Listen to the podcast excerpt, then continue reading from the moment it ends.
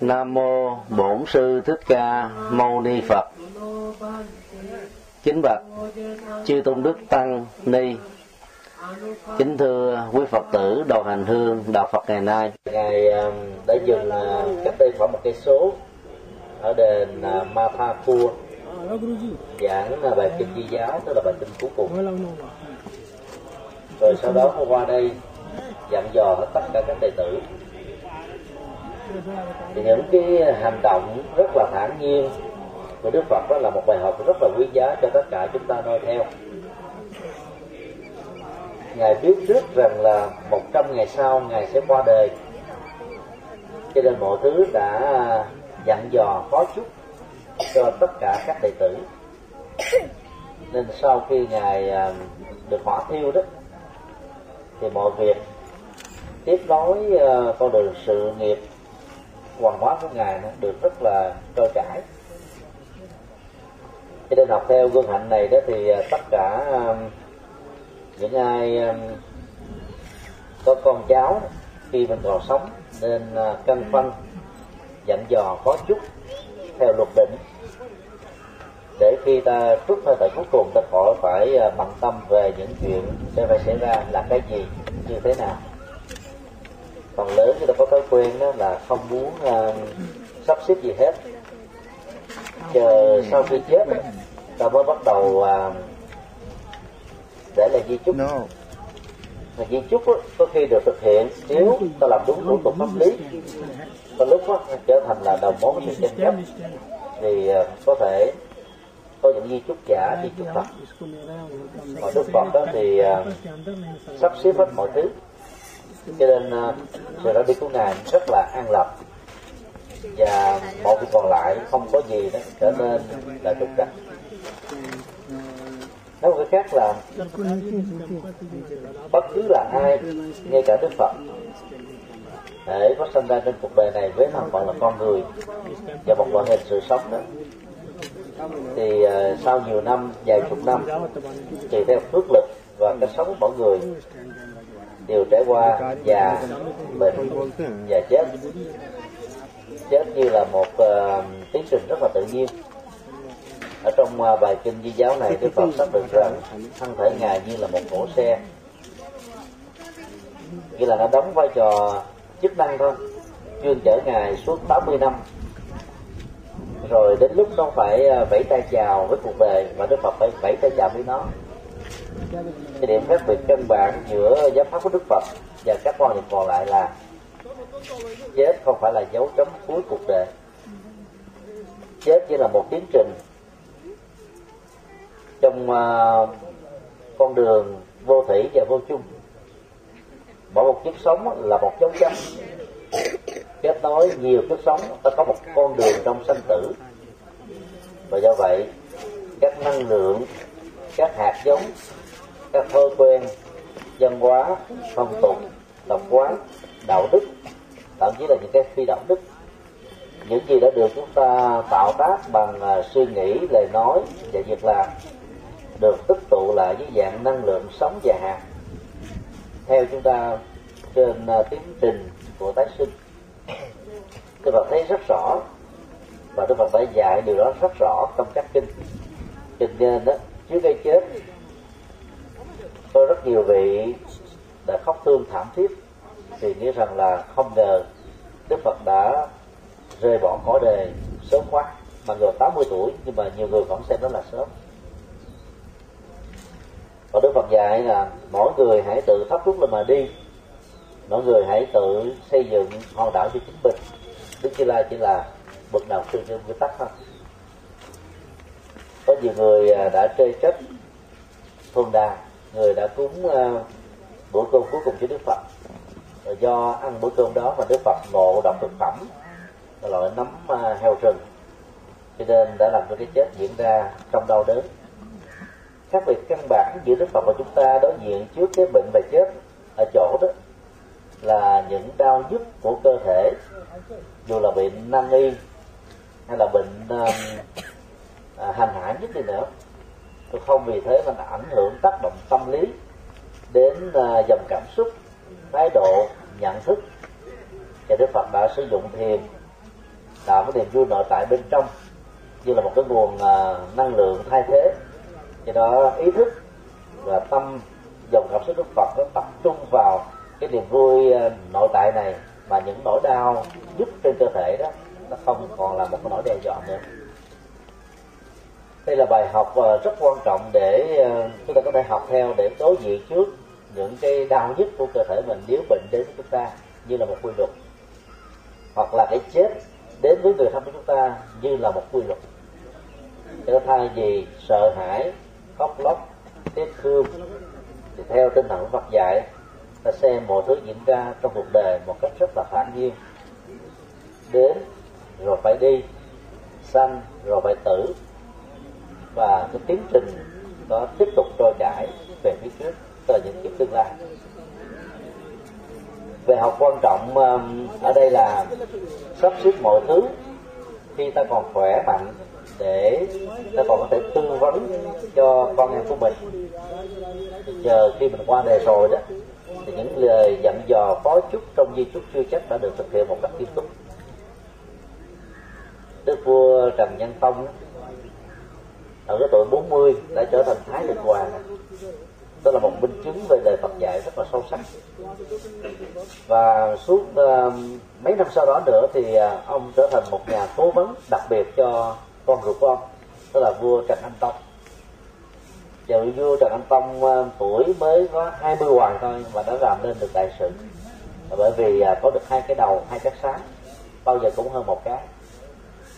Cho nên uh, tâm lý của những người lớn tuổi khi mà trải qua quá nhiều những cái kinh nghiệm thăng trầm trong cuộc đời đó thường suy nghĩ rằng là chỉ có tôi mới có thể quán xuyến được làm hết được mọi thứ. Còn con em của mình còn nhỏ quá liệu nó có làm được hay không?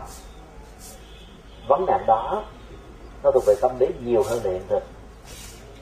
Cứ mỗi một cái um, 20 năm trôi qua đó thì ta thấy thế hệ sau nó không bên thế hệ trước. Bởi vì à, khoa học các lĩnh vực ngày càng được phát triển thì người mới được sanh ra của năm ví dụ 2010 thì năm 2009 nó có thể là một người lớn tuổi 70, 80, 60, 50 đã tiếp thu được những cái tiến bộ của khoa học đến cái thời điểm năm 2009 có mặt ở năm 2010 sau 9 tháng 10 ngày trong bụng mẹ các năng lượng hạt giống đó được tiếp tục tiếp nối cho nên chỉ cần là có chất xúc tác bằng giáo dục bằng kinh nghiệm, bằng tìm tòi, bằng tư duy. Những hạt giống đó bắt đầu nó trỗi trở dậy. và như vậy, chúng ta thường có thói quen nói rằng là tuổi trẻ ngày nay thông minh hơn tuổi trẻ của chúng ta mấy chục năm về trước. Đó là một quy luật hết mười năm sau, thế hệ tương lai đó sẽ thông minh hơn chúng ta bây giờ. Hai chục năm sau, thế hệ đó sẽ thông minh hơn thế hệ của 10 năm trước. Cứ như thế mà cái tiến trình cộng nghiệp về kiến thức, đạo đức dân hóa, xã hội và mọi lớp và ngành nghề cứ như thế mà tiếp con. Thì đó cho thấy rằng là cái nỗi sợ hãi rằng nếu không có mình cán đáng mọi việc ấy, thì con em của mình sẽ không làm được chỉ là một nỗi lo tâm lý chứ không phải là một hiện thực. Có thể khi mới bắt đầu vào sự việc đó thì con em của mình đã chậm lục hơn vì chưa có kinh nghiệm. Nhưng rồi với cái niềm tin mà ta đặt để cho họ với những cái kinh nghiệm mà ta chia sẻ cho họ với những cái uh, nung đúc tinh thần đó thì à, họ sẽ trở thành là chủ nhân mới của tương lai. Cho nên học từ bài học này của đức phật đó, thì tất cả chúng ta ở cái tuổi xế chiều lòng trở nên thanh thản hơn vì mình không có ôm đồm bao xanh bao đồng nữa. Và ta cán đáng mọi việc tùy theo chức năng và sở trường của tất cả con cháu của chúng ta. Trong kinh à, di giáo điểm quan trọng nhất mà đức phật uh, nhấn gửi đến cho tất cả các đệ tử xuất gia của ngài cũng như là những người đệ tử tại gia tại đền à, uh, Mathapur đó đó là đời sống đạo đức thanh cao. Theo đức phật đó để có được cái đời sống thanh cao trước nhất ta phải xây dựng nó bằng à, nhận thức.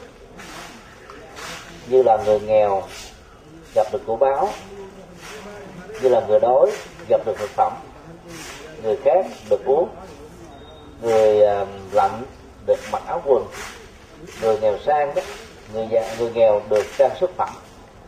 Cái thái độ tâm lý xem nó như là một báo vật để giúp cho chúng ta trân quý đời sống đạo đức hơn. Hơn là xem nó như một cái gì đó rất là ràng buộc. Khi nào có người canh giữ phạt á, thì ta mới làm. Còn nếu không có ai hết á, thì ta có thể qua mặt đường thì qua. Nên à, luật pháp phương tây à, ngày càng đi đến một cái điểm rất cần với đạo phật. Đó là giữ đạo đức, thông qua giữ luật pháp trên tinh thần của à, tự ý thức thôi. Bốn lần chúng tôi tiếp giảng tại hoa kỳ, mỗi lần hai tháng rưỡi và hai lần tại úc châu cũng với thời gian tương tự. Chúng tôi đã có cơ hội gần như là ngày nào cũng đi ra ngoài đường phố để tham quan thì thấy có rất nhiều cái ngã tư đó không có cảnh sát giao thông. Xe ở ba chiều còn lại cũng không có nhưng nếu ở bên đầu này đèn đỏ bật lên thì người lái xe sẽ có một thói quen là dừng lại cho đến lúc nào đèn xanh được bật lên thì mới chạy. Đó là thói quen à, gắn mình nét vào trong cái à, quỹ đạo của luật. Mà luật đó đó là cái um, hỗ trợ, hộ pháp bên ngoài của đời sống đạo đức. Còn đức phật dạy trong kinh di giáo đó, là muốn có được cái đời sống đạo đức cao đó thì mọi người phải tự nhận ý thức rằng là sống với nó đó thì hạnh phúc sẽ được bình an hơn. Thì còn à, ta sợ làm theo luật pháp thì chỗ nào dễ thì ta không làm, chỗ nào khó ta mới tuân thủ. Kết quả là ta chỉ làm đời sống đạo đức bằng hình thức thôi trong đó thay đức phật đó, đạo đức phải được thể xuất từ tâm. Tức là tâm nhận thức thích thú quan hỷ làm thì à, mới được tốt. Trong à, bản kinh này thì đức phật có đề cập đến à, cái quan niệm đề sống đạo đức của người xuất gia. Trong bối cảnh dân hóa thời đại của ngài mà bây giờ thì có cái đó có thích hợp có cái đó thì ta cũng không nên quá bận tâm ví dụ như ngài dạy là tất cả các vị xuất gia không được đầu tư vào à, kinh doanh thương mại, xây dựng nhà cửa, cài kế ruộng đất, đầu tư nông nghiệp, thuê người giúp việc theo kiểu thế tục. Cái quan niệm à, tu của người ấn độ nhiều nghìn năm về trước và bây giờ vẫn thế. Là người xuất gia phải rũ bỏ hết tất cả mọi trách nhiệm tại gia. Không phải để trở thành một người lười biếng, mà trở thành một người thông dong, không dướng bận những cái gì thuộc về thế phàm. Và trong bối cảnh văn hóa đó, đức phật cũng khích lệ các vị đệ tử của ngài như vậy. Thời đại ngày nay đã khác. Đạo phật đã có mặt không phải chỉ ở nước ấn độ với cái nền văn hóa quen thuộc, mà hòa nhập tương tác với các nền văn hóa trên năm châu và bốn biển. Có rất nhiều quốc gia quan niệm rằng đó, không lao động không kinh doanh không làm việc đó được xem như là con mọt của xã hội. Tức là quan niệm của nho giáo rất năng động tề gia trị quốc bình thiên hạ. Và như vậy trong những cái điều khoản à, giới và đức phật chế đó luôn luôn nó có phần à, khai tức là mở rộng. Và trong những tình huống như thế này đó thì đức phật khuyên chúng ta là những điều khoản giới luật nào không cần thiết có thể được bỏ đi. Những điều phát sinh do hoàn cảnh mới xã hội mới văn hóa mới thì ta phải thêm vào nhưng rất tiếc đó, trải qua mấy nghìn năm các vị tổ sư của chúng ta vì tôn trọng lời Phật một cách tuyệt đối nên đã không uh, mở thêm những điều khoản mà cái sự phát sinh của nó trong bối cảnh ngày nay bắt buộc phải có. Và cũng uh, không bỏ đi những cái điều mà nó không còn thích hợp với cái bối cảnh văn hóa mà chúng ta đã không còn sống được dưỡng được như là ở Ấn Độ vào thời đại của Đức Phật vì thế mà lúc nào nó cũng có sự so le giữa truyền thống và hiện đại. Bây giờ thì à, rất nhiều các nhà sư um, à, của Nhật Bản vừa là một à, vị hướng dẫn tâm linh một nhà đạo đức cũng là một nhà cư dân nổi tiếng nhà nghệ thuật văn hóa giáo dục vân vân thì hầu như là vực nào ngoài xã hội các nhà sư cũng đều tham gia vào hết. Cách đây một tháng rưỡi đài CNN đưa một à, cái tin uh, Nhật Tân các nhà sư dựng hát nhạc cháp ở trong các quán bar. Các quán bar này do chính các nhà sư mở ra cho giới trẻ già.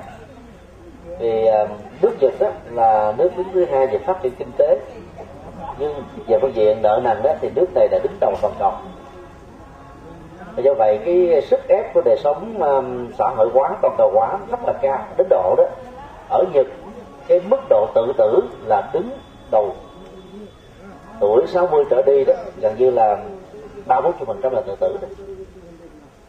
tiền nhà, tiền nợ mà lương là ít, sức ép nhiều quá. Giải phóng ờ, những cái ờ, đau khổ, căng thẳng trong cuộc đời không được thì người ta thường tìm đến cái con đường bế tắc quy sinh. Vì như vậy kinh doanh mà biết cách thì ta có thể sử dụng phước báo là cái giá trị ờ, chân chính của nó cho các hoạt động chân chính như ờ, hai vị đại cư sĩ thời đại của đức phật đó là thấp cô đồng và Visakha và các nhà sư ngày nay đã dấn thân vào các lĩnh vực này vì à, trong sáu pháp ba la mật của đức phật đó bố thí được xem là đi đậm các nhà sư bây giờ không còn là những người đi hành khất tại các nước bắc tông vốn được nền văn hóa nho giáo thần đạo ở nhật bản và nhiều nước khác tương tự đó cho rằng nó nó không thích hợp. Cho nên các nhà sư phải làm kinh doanh và lấy các cái lợi nhuận kinh doanh đó ngoài các hoạt động phật sự cần được mở rộng thì còn bố thí giúp lệ cho những người nghèo. À, tình thế đó nó đã được thay đổi rất là nhiều và chúng ta cũng không nên à, quá cố chấp về à, những điều như thế. Miễn là trong vấn đề nhập thế đó ta đừng mất gốc. Bởi vì mất gốc như thế là cái được đó ít mà cái mất là nhiều. À, tương tự là các hoạt động còn lại ta phải nhớ cái phương châm. Theo đức phật dạy là theo kiểu thế tục.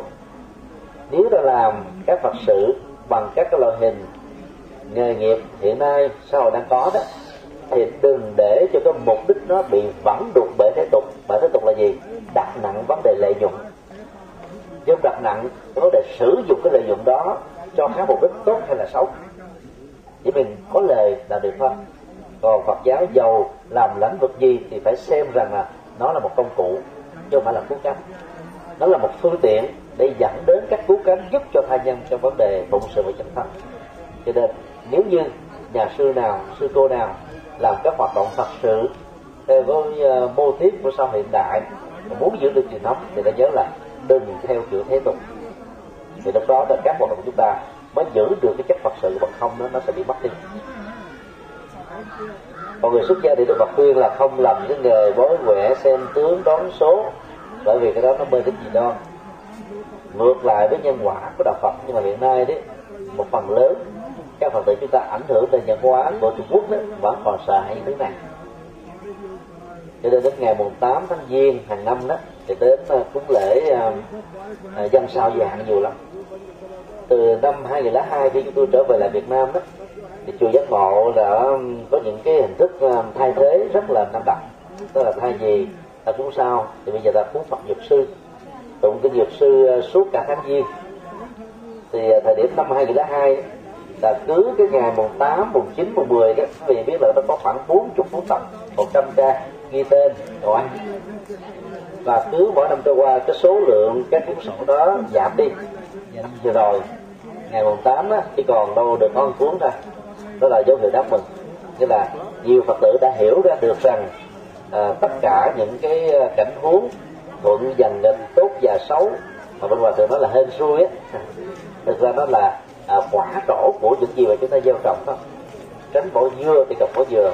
Không à, giải quyết nó bây giờ thì ta sẽ phải đối diện nó ở lúc khác thôi. Cho nên tốt nhất là mạnh dạn đối diện với nó để vượt qua nó bằng nhân quả và xử lý nhân quả và khi mà người phật tử hiểu rõ được điều này rồi thì cái nhu cầu dân sao giải nạn không còn nữa. Chị phụ nữ thì thường có thói quen đó đến uh, những ngày trước tết và những ngày sau tết đi uh, là sinh xăm. Mà nếu là chúng được cái uh, vẻ thượng thượng đó, thì uh, mừng hớn hở vui vẻ quan hỷ năng động tích cực. Nếu mà bốc chúng vào cái sông mà hạ hạ đó, thì thôi mặt mày mấy so mấy sọ buồn. Rồi cái à, ám ảnh đó nó, nó ảnh hưởng suốt cả một năm. Cho nên nhân quả nó, nó thay đổi liên tục theo hệ quy chiếu của tâm. Tâm mình đó quan nghĩ năng động tinh tấn người ta vượt qua được những gian phương thử thách rất là nhiều. Còn nếu mà không tin tưởng được cái đó, đó thì chỉ cần nghe à, những cái bài đoán số xui hay là không có tốt hoặc là gần như chúng ta đánh mất rất nhiều cơ hội để có thể làm được nhiều việc tích cực và năng động hơn người tại gia cũng nên học theo lời khuyên của đức phật ở trong bản kinh này. Để chúng ta không phải quá sợ hãi về những thứ hên xui mai rủi, mà thực ra đó, nó là tiến trình tự nhiên của nhân, duyên và quả. Giữa nhân và quả nó có duyên, tức là các điều kiện, bao gồm mà thời gian, không gian, con người, sự tương tác đa chiều giữa chúng ta và mọi sự vật hiện tượng xung quanh cho nên đó không phải bất cứ một nhân nào gieo cũng trộn quả hết. Nếu thiếu duyên thì quả không thể nào trổ được. Để nắm được cái nguyên lý đó, đó thì à, ta biết là có những cái trục trặc khó khăn gian trung lượng thấp đó, thì ta tạo nhiều chính nhân mới nhiều điều kiện tốt hơn để hỗ trợ và tác động ngược chiều lại với những cái chính chánh nhân cũ thì lúc đó chúng ta sẽ giải quyết được. Trong đời sống đạo đức thì đức phật còn nhấn mạnh đến một điều đó là phải um, tiết chế trong ăn uống điều độ trong sinh hoạt. Duy trì nếp sống thanh cao để hướng đến um, sự an tịnh hạnh phúc và bình an. Tiết chế trong ăn uống bây giờ được xem là một trong những cái um, biện pháp rất là hiệu quả để chúng ta có được thân thể đẹp và sức khỏe mạnh. Ngày xưa khi um, nơi nào mà nó còn nghèo đó thì chúng ta bận tâm đến cái giàu. Và kinh tế đó nó là cái uh, cái điểm mà chúng ta hướng đến thì các quốc gia đạt được cái đỉnh trần của phát triển của kinh tế đó, thì một lúc của họ phải nhắm đến cái giàu nữa, mà là đề sống nội tại tâm linh. Do đó, cái đứa tâm lý con người nó luôn luôn đi trái chiều. Chỗ nào mà thiếu về kinh tế nhiều á, thì cái mối ưu tư của người ta là về vật chất. Chỗ nào đó đã đạt được nó rồi đó thì mối quan tâm là thuộc về đời sống tinh thần. Vậy là thế giới nó đang à, trải nghiệm hai cái chiều hướng đối lập như vậy. Ở phương đông đó, thì lại hướng về phương tây và xem nó như là thiên đường của kinh tế. Và đã lúc mình bỏ hết những cái nền tảng văn hóa tôn giáo bản địa để hòa nhập với xã hội toàn cầu khác. Cái mà ta đạt được là kinh tế thì vốn được sánh ví như sỏi đá thôi nhưng cái mà ta có thể bị mất đi nếu các nhà lãnh đạo quốc gia không thấy rõ được để tạo ra những chủ trương chính sách hỗ trợ cho người dân giữ truyền thống văn hóa Phật giáo ở các quốc gia, thì cái mất này đó chính là kim cương ngọc quan trong đất phương tây đó tụi ta quay trở về phương đông, tiếp cận các nền minh triết của nước phật để ta làm giàu cái đời sống nội tại của mình. Cho nên ờ, châu á và chúng ta là những người đang sống trên nó có được cái lợi thế là tiếp cận với nền minh triết Phật giáo từ lâu. Vài chục kiếp về trước rồi. Bây giờ cố gắng là phát huy nhiều hơn để cái nền minh triết này đó, nó sẽ trở thành là nền tảng rất quan trọng đông đúc che chở bảo hộ cho cái tiến trình ngày càng phát triển về kinh tế của một con người. Thì cái ăn uống nó liên hệ đến à, vấn đề tiêu thụ người giàu đó thì có cái đứa là ăn ít hơn người nghèo phấn đấu để được uh, chén cơm manh áo và xem đó là hạnh phúc. Càng ăn ít đó, thì tuổi thọ càng dài. chứ là tử là một cái khảo sát nhỏ thôi. Các tù nhân chính trị nếu không bị đánh đập tra tấn đó, thì sau mãn hạn tù để họ thường sống đến 80 tuổi, 90 tuổi, trăm tuổi là chuyện rất là thường. Và những người mà ăn sung mặc sướng đầy đủ quá ví dụ một ngày ngủ ờ, 8 tiếng trở lên ăn ba cử cho đến năm cử nhất là ăn những cử đêm á thì tuổi thọ giảm thiểu rất lớn. Hiện nay đó thì à, những loài à, động vật được người ta nuôi bằng các loại thực phẩm kích thích á thì bằng nửa thời gian so với trước đây thôi con vật nó có thể to gấp hai lần cho cái sản lượng kinh tế trong chăn nuôi này cao. Nhưng mà trong đó đó độc tố do các thực phẩm biến đổi gen của các con vật này để làm cho các con vật chứa rất nhiều độc và khi chúng ta ăn chúng vào đó, chúng ta đã đưa độc tố vào trong cơ thể. Đó chưa nói đến những cái phản ứng sân hận của các con vật khi bị chết. Và do vậy đó là có một cái ờ, chất liệu ờ, thư thái nội tại ở mọi nơi mọi chốt và đây là cái điểm mấu chốt để chúng ta hướng về.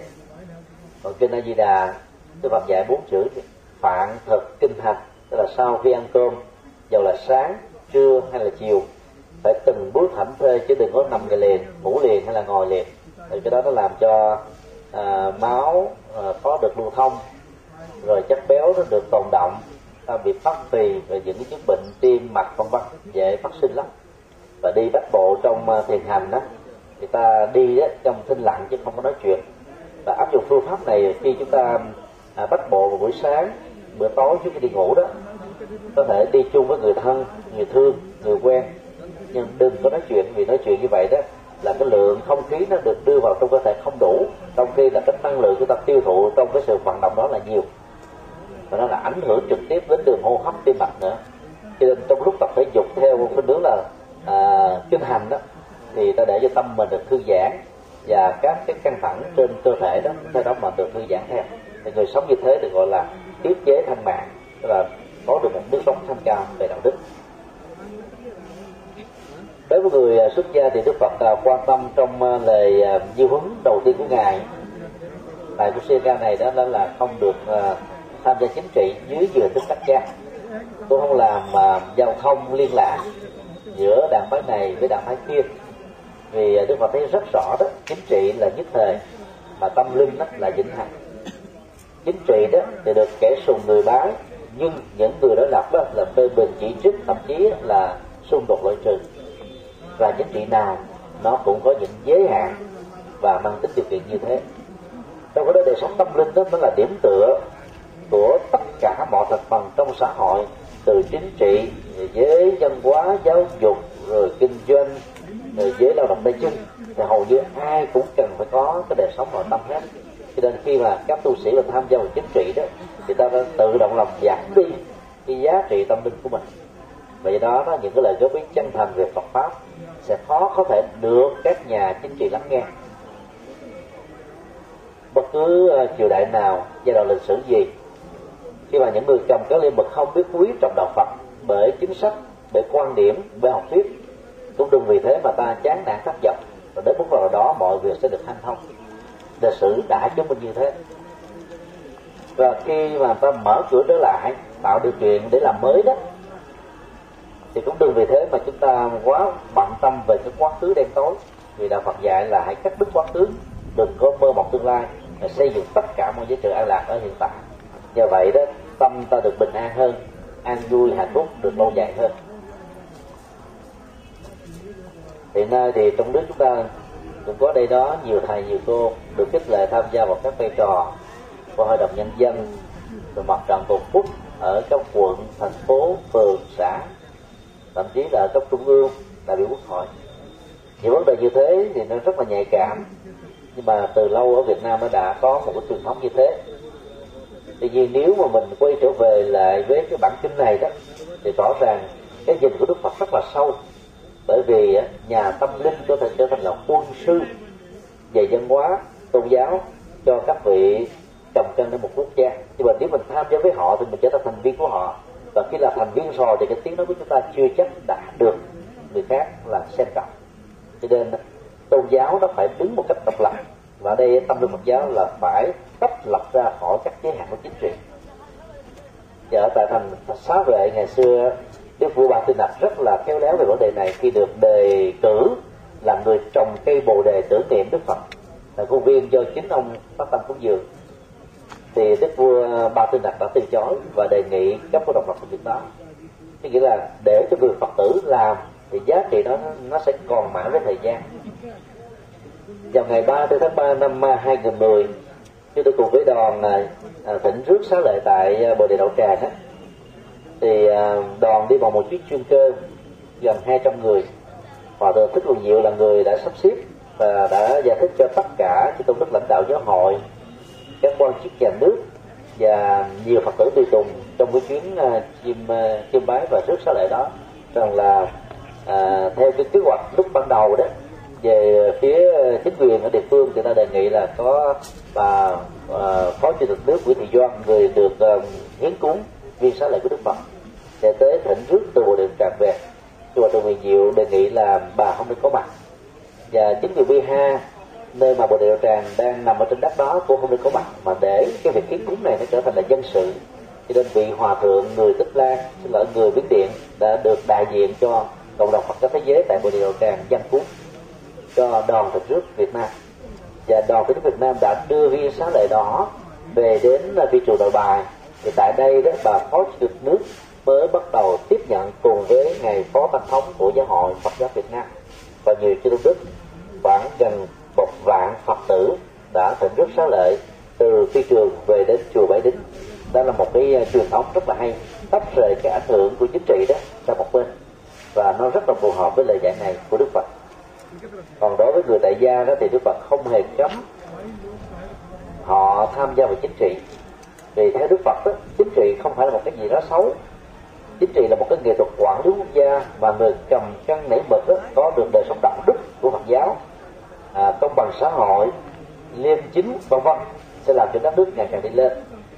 Mặc dù Đức Phật từ một giới chức chính trị Đông Phương Thế Tử bỏ chính trị trở thành một nhà tâm linh. Cái nhìn à, của Đức Phật về chính trị rất là sâu sắc. Cho nên nhà đã giảng bài kinh thập dương tự pháp tức là 10 nghệ thuật quản trị quốc gia để cho đất nước ngày càng đi lên về kinh tế văn hóa giáo dục. Và khi mà bốn phương diện đó được phát triển thật là mạnh đó thì đất nước đó được xem là đất nước tiến bộ và phát triển. Chứ không phải là sức mạnh của vũ khí tấn tăng ờ, đức phật đã thấy rất rõ đại đế asoka sau ờ, nhiều thời gian diễn chinh chiếm rất nhiều các cái uh, uh, thuộc địa khác. Nhưng mà khi mà tiếp cận được giáo pháp của đức phật rồi thì ông thấy rằng là đây là nơi quay về nơi tục của ông cho nên ông đã lấy thập dương tử pháp cai trị quốc gia. Về luật đó, thì công bằng xã hội mà thái bất công đó xóa bỏ đi. Còn về đạo đức đó, thì lấy năm điều đạo đức của đức phật làm nền tảng. Nhờ đó xã hội ấn độ thời của asoka được xem là đỉnh cao nhất của đất nước này. Mà cho đến bây giờ chính thể hiện tại vẫn đang nuối tiếc hướng về mà vẫn chưa có thể đạt được một phần nào đó quan trọng như là ngay thời kỳ của đại đế Asoka cho nên trong quốc huy quốc hiệu của Ấn Độ bây giờ đó thì biểu tượng con sư tử tức là chân lý chánh pháp đạo đức của một xã hội đó được đề cao ở mức độ lớn nhất. Và Đức Phật cũng còn khuyên à, tất cả những người xuất gia là đừng nên à, bận tâm đến cái việc mà à, liên lạc đối tác với các nền chính trị để tìm cái chỗ đứng hay là sự ủng hộ thì cái đó nó cũng có bền. Còn người tại gia đó hiện nay phật tử ở trên khắp thế giới hầu như cũng không quá bận tâm đến vấn đề chính trị. Và đây chính là nhược điểm của những người con Phật nói chung. Đức Phật không cấm người tại gia tham gia chính trị. Đức Phật khích lệ tham gia chính trị bằng con đường chân chính. Rất nhiều bản tin trung bộ, trường bộ, Đức Phật đưa ra quan điểm chính trị lý tưởng của ngài là gì? Và rất tiếc đó là những bài kinh đó không được truyền bá rộng rãi trong các chùa. Cho người Phật tử, sau khi tu tập theo các nghi thức dành cho người xuất gia một thời gian rồi đó thì tâm trở nên à, bình lặng, thư thái và muốn rút khỏi cuộc đời không muốn làm gì hết đó. cái đó nó không đúng với tinh thần Phật dạy. Người xuất gia đã cần buông xả, trở thành thanh cao bậc chừng nào, thì người tài gia lý tưởng theo đức phật đó là phải dấn thân nhập thế, năng động chừng đó. Có được như thế đó, thì cái thế giới an lạc hạnh phúc và ta thường nói bằng cái ngôn ngữ của tịnh độ đó là tây phương cực lạc đó, mới có thể được thiết lập bây giờ và tại đây. Đây chính là bốn chút quan trọng mà nó có thể dạy cho nên à, khi có điều kiện tham gia các hoạt động chính trị cứ việc cứ làm làm để ta đưa à, giá trị đạo đức Phật giáo các nền minh trước vào và do đó đạo Phật à, mới có thể phát triển mạnh mạnh và lan tỏa khắp mọi nơi mọi nơi chốn để phát triển đời sống đạo đức đó, thì Đức Phật dạy chúng ta phải giữ cái tâm chân thật. Tại vì chân thật đó là cái thước đo là hệ quy chiếu trong mọi tương quan xã hội ta có thể qua mặt được một người thậm chí là nhiều người ở nhiều lúc nhưng ta không thể qua mặt suốt cuộc đời. Và đó sự chân thật đó, đó là một cái điểm mạnh và nó nối kết cái uy tín của chúng ta trải qua cái thời gian đóng góp trở thành là à, một cái sở trường và đây chính là điểm quan trọng nhất và cũng là cái cái nền tảng tư quan xã hội vững mạnh nhất. Cho nên à, sống đời sống đạo đức giàu là xuất gia tại gia thì sự chân thật tức là mình nói đúng với nhân quả hành sự đúng với nhân quả. Và nói những gì chúng ta biết không có à, nói những gì mà ta chưa cam đoan chắc chắn rằng nó là một sự thật. Có rất nhiều người nhiều khi nhiệt tình quá đi mình trở thành là cái lo phóng thanh cho việc A, việc B, việc C đây đó. Vậy trên thực tế mình không phải là một chân chính. Thì đó là một cái phần làm quan trọng Đức Phật à, nhắc nhở chúng ta về đời sống à, đạo đức thanh ca. Thì theo Đức Phật đó, một con người lý tưởng dầu là với tư cách là một con người phàm hay là một bậc thánh đó, đều đặt trên nền tảng của đời sống đạo đức. Người đại gia thì có năm điều đạo đức.